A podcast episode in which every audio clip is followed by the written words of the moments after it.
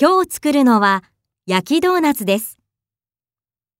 焼きドーナツは油で揚げずにオーブンで焼いたドーナツです。揚げたドーナツよりカロリーが低いのでとってもヘルシーですよ。作り方は簡単です。まず、バター 40g と砂糖 40g をよく混ぜます。次に、小麦粉 150g とベーキングパウダー小さじ1分の1、牛乳 80cc を加えてさっくり混ぜます。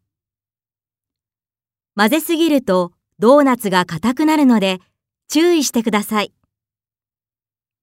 最後に混ぜたものを型に入れて180度のオーブンで15分くらい焼きます。これでふわふわの焼きドーナツの出来上がりです。